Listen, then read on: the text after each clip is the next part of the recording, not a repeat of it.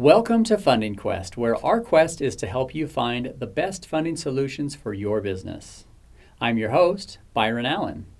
Today's episode is the second part of a two part series exploring alternative funding with Bennett Brown, CEO of Thunderbird Corporate Finance.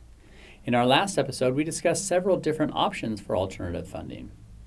But with so many options to choose from, it can be hard to figure out which alternative will be best to meet your company's specific needs. As we continue our conversation with Bennett, we will focus on the broader picture of financing to help piece together what you need to know to make the right decision for your business.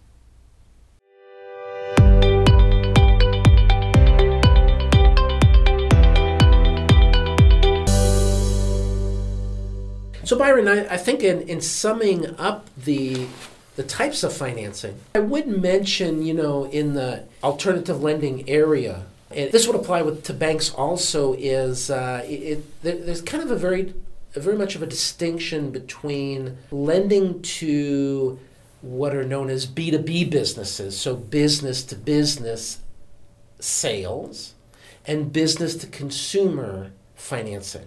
And business to consumer would be, you know, your retail. So the business customer is a consumer versus the business customer being another business right? Mm-hmm, mm-hmm. So companies that sell to consumers, whether it's uh, you know food or apparel or restaurants or electronics or, or shoes or bicycles or something like that. Again, it's a different type of alternative financing and then the business to business financing.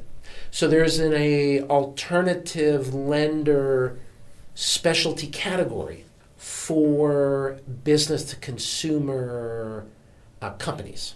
Uh, and again, that always, you know, talk to your bank, talk to, uh, you know, and Byron, I would say another alternative lender in a broad category is what are, and this is kind of for smaller businesses, call it micro businesses there's what's called, uh, and, and, this is part of the SBA, Small Business Administration. It's called the CDC, a Community Development Corporation. And there's, uh, in, in Phoenix, there's uh, three or four CDCs. Their objective is to be an alternative lender for typically smaller loans from maybe $25,000 to $500,000, uh, or maybe a little bit less, maybe $350,000, so 25,000 to, to $350,000.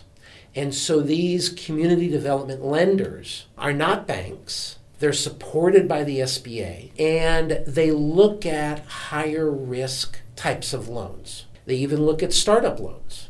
But uh, that would be another alternative lender would be now the SBA itself is not a lender. Uh, the SBA uh, people think of the SBA. The SBA is not a lender. The SBA is really an insurance policy mm-hmm. for the benefit of the ultimate lender. So you don't go to the SBA and knock on their door to borrow money. They're the insurance policy for a lender. And so as you're looking at alternative lenders, if the amount that you need is under $350,000, let's say. Think of those CDC lenders as, as good alternatives. And that could be for equipment, it could be for PO financing, it could be for uh, leasehold improvements on a new building. Okay, good. Area. That's, and, and CDC stands for what? Uh, CDC stands for uh, Community Development Corporation. Okay. And so, and you just listed the type of collateral they're they're looking for. Uh, so they're looking for uh, you know equipment and inventory, um, but collateral isn't the key ingredient for that CDC lender. It's more projected based cash flow. Again, maybe it's a startup, maybe it's a restaurant where there's not a lot of collateral. You know, maybe it's a an application, business software where there's not a lot of collateral. Mm-hmm. So it can be, you know, based on cash flow, based on projections. Hmm. So speaking about these different types of alternative lenders and alternative financing available for business owners, what's the best way for a a bar a business owner to find these alternative lenders and how, how can a, an intermediary or a, a, a broker help with that? Uh, so finding a an alternative lender, I would really start uh, even with your banker or your accountant or your attorney. And a lot of times, you know, as I mentioned earlier, you always want to knock on your bank's door first. Get to know your banker so that even before you need money, get to know your banker. So that when the bank tells you no, the banker can say, hey, you know, here's an alternative lender. They've got a good reputation.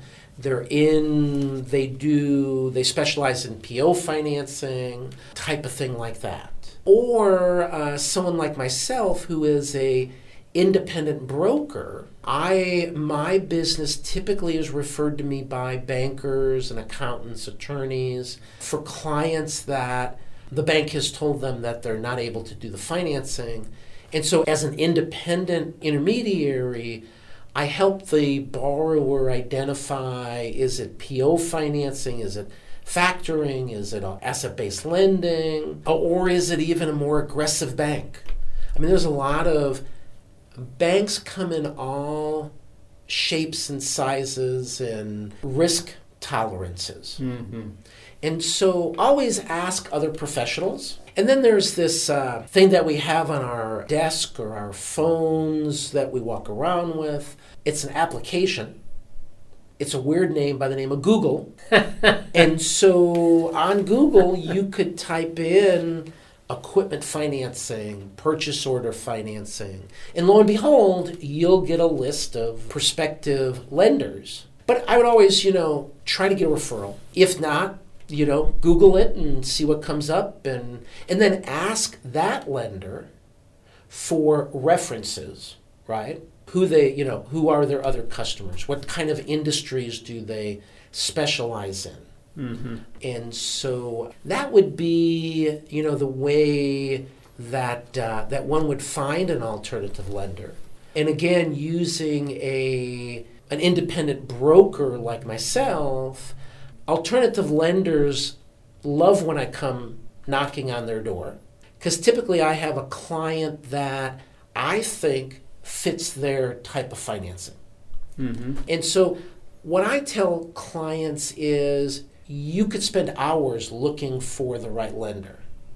Or you could spend hours working on your business, in your business, making sales, generating revenue, and use a broker to find the right lender. And, and I would add to that, it's not just hours, it, it can be days and even weeks if you go down the process only to find out they, they don't perform right? They're not what they represent themselves to be. And, and you have to start the process all over again. And there may be situations where you need that financing quick. You don't have the time to experiment and test and try out. So that's where I think there's real value to go into a broker like yourself that has a lot of years of experience with exactly what they need, that knows these are the lenders who perform. I know they, they do what they say and they and, uh, and and so it takes away that risk of non-performance, right? Right. That can be huge. And I, and I think the, the, the other component, I, I like to use the analogy of uh, getting dressed up for the dance, right? So lenders who have been in the industry for years and years and years, equipment, whether it's whether it's an equipment lender, an asset-based lender, a factoring company, they're looking for specific things. And using a broker who knows what that lender is looking for and how to present your company to that lender uh, very quickly and very succinctly uh, whether it's the financials, whether it's the assets that are being lent against, whether it's the it's the real estate, right? So you know, I'm working on a project now. It's an assisted living facility, uh, and so there's certain. I mean, from a real estate perspective, many lenders will never. I mean, real real estate lenders will never lend to an assisted living facility. Some lenders, that's all they do, and so really packaging up the profile, the financials, the financing request in the fashion that a lender is looking for Mm-hmm. is paramount to quickly getting the results that you're looking for or quickly going on to the next lender because that wasn't the right one That's right. Getting dressed for the dance, you call that? getting dressed for the dance right I like that. right, I like right. that. Uh, yeah, that's a great example of value that a, an experienced broker can provide. Wonderful. So you mentioned that alternative lending, these alternative financing products, generally speaking, they're going to be more expensive than a long-term, low-interest bank loan.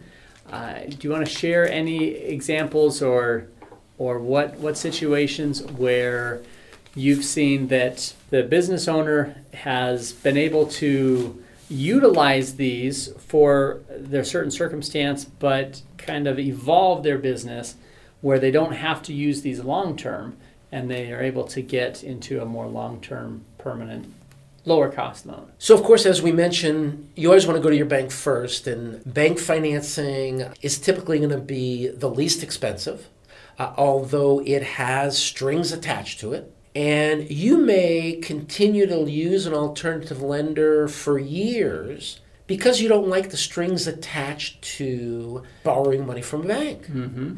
But let's say that uh, you know currently um, you know a company is not bankable because of their financial statements, or maybe it's the credit issues, maybe even it's the industry, and so they use alternative financing. But I think the eye ought to be on the profit of the business, right? So you go into business to make a profit, and so if I have to spend greater amount of money on interest cost on the cost of capital I'm always wanting to be looking at all right, how do I reduce that cost? How do I leave that alternative lender?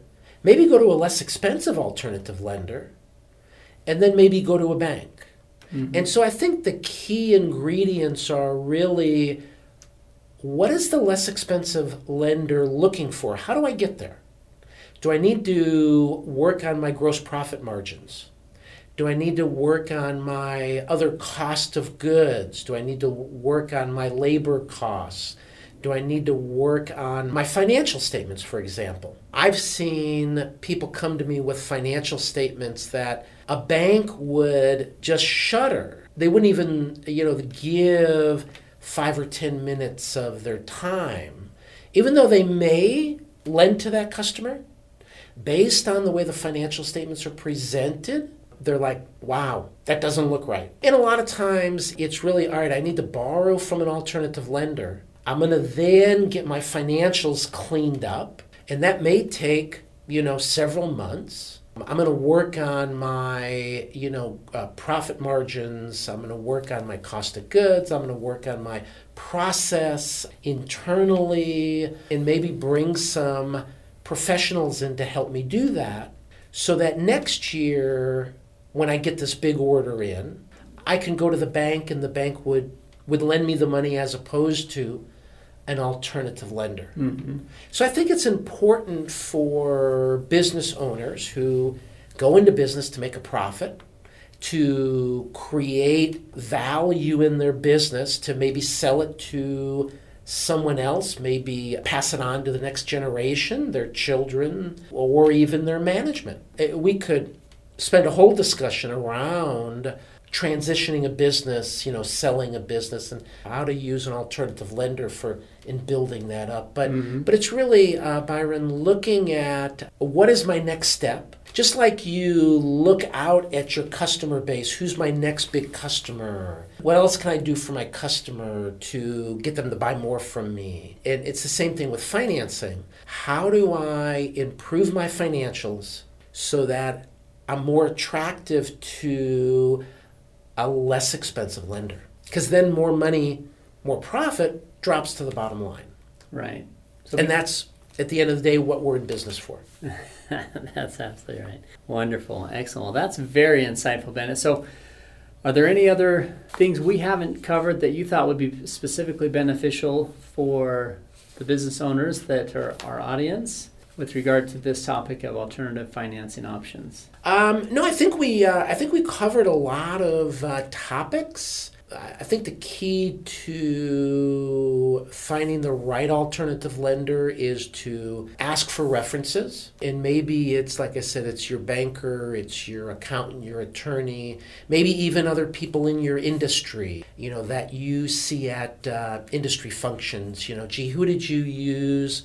For who do you use for financing, mm-hmm. right? Because there are a lot of alternative lenders out there that will specialize in certain uh, vertical, whether it's manufacturing or even uh, consulting or service related financing needs, right, for companies. Mm-hmm. And so, uh, you know, hopefully, as we come out of this world of COVID and we go to trade shows again, we start to talk with our competitors or our others in the industry, and even asking them who they, you know, work with for certain finance is a great testimonial to finding the right lender. Right. Excellent. Excellent.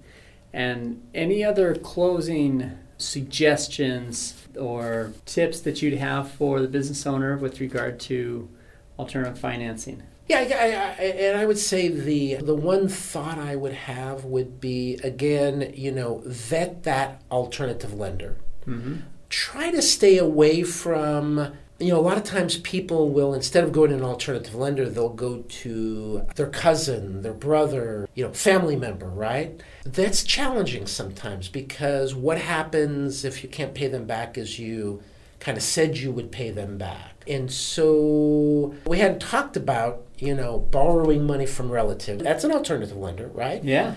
Uh, you sure. could borrow money from a relative. I, I kind of. I tell people to shy away from that unless it's really necessary, really needed. But, you know, I would always have, you know, if you need to use an alternative lender, I would always keep my eye on, all right, why did I need to use that alternative? Why couldn't I get to a bank? And then if I have to use that alternative lender, how do I make myself bankable? Mm-hmm. And ask your accountant that, ask your attorney that, because they'll have other clients who maybe have gone down that same path. That brings up one thing. I liked how you said, you know, even though bank loans are usually the least expensive, they do come with strings attached. They come with certain covenants and requirements that some of these alternative lenders do not. Correct. And, yeah. and there really are some business reasons and, and some individuals who have learned, perhaps through the hard hard knocks, that those requirements maybe they don't want those and they're willing to pay more because they can still afford it and not have those additional covenants that the bank Correct. require, right? Yeah. So so it is really helpful to understand those details.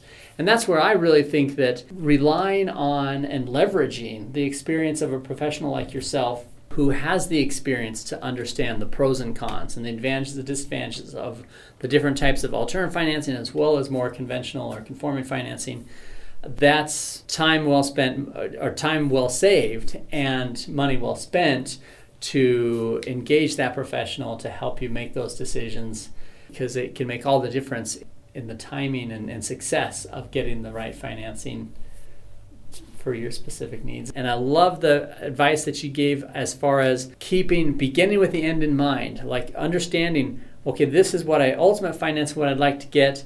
If I'm not there n- now, why not? What can I be doing while I use some alternative financing in the meantime to get to where I am qualifying for that? And uh, those those are great. Yeah. Words of wisdom. Yeah. Yeah, no, exactly. And, uh, and, and, and I tell my clients a lot of times my job is to put me out of business with that particular client, right? So my job is to, all right, if we have to find an alternative lender today, here's why you have to be an alternative at an alternative lender. Here are the things you need to correct. We get those corrected. I'll introduce you to the banker, and then I'll step away because you know, now you need to be developing that relationship with your banker. You don't need me as a independent intermediary finding an alternative lender for you. I found you the right bank, you know, based on correcting some of the challenges that you had that caused you to go to a alternative lender. I love it. Yeah. My job is to Put, how did you say that? Put myself out of business. That's right. Just with that client. With that client, that's right. And and you do that well, and that client's going to refer you. oh, yeah, yeah, exactly. exactly. That's Uh, excellent. Well, thank you, Bennett, very much. This has been very educational, insightful, informative, all those good adjectives. We really appreciate you spending your time and sharing your experience and expertise with us. Yeah. Oh, absolutely. Absolutely. What, so Bennett, Thank you very much. And, and for those that would like to uh, reach out to you and, and talk to you about their situation and see if it's something that you might be able to help them with, what's the best way for them to get a hold of you? So uh, that little known application that we talked about before called Google, uh, the company name is Thunderbird Corporate Finance. So in, my website is thunderbirdcorpfin.com. But uh, certainly Googling Thunderbird Corporate Finance, uh, Phoenix, Arizona will direct you to my website. And certainly available for uh, conversations and uh, be able to identify is, you know, is it something I could be helpful for? Mm-hmm. And if so, great. If not, my job is to then to help you find the, the better option if I cannot find that option for you. Wonderful. And do you only work here in Arizona? Where, w- what areas do you help companies with? you know, my, the financing I work in, I work with companies all over the country. So the companies I work with are not all, are, are certainly all over the country, and then the lending sources, the alternative lenders, are typically not in Arizona. Uh, there's a handful of them in Arizona, and I try to stay in the geographic area that a company may be. But typically, the alternative lenders are throughout the country Chicago, Los Angeles, New York, Dallas, Florida. And of course, the companies I work with, another one of those great applications that all of us use now, which is called Zoom. We're able to have face to face meetings, look at financial data, types of stuff like that. Mm-hmm. Excellent, excellent. Well, thank you very much, Bennett. Really appreciate it. My pleasure. you. Thank you.